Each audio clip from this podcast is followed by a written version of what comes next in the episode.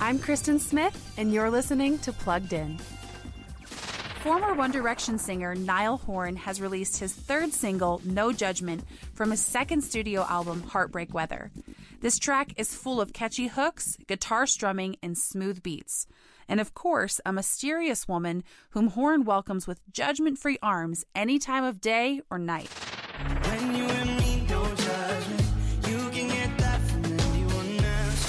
This song focuses on what we might call a liberated environment, an anything goes type of theme.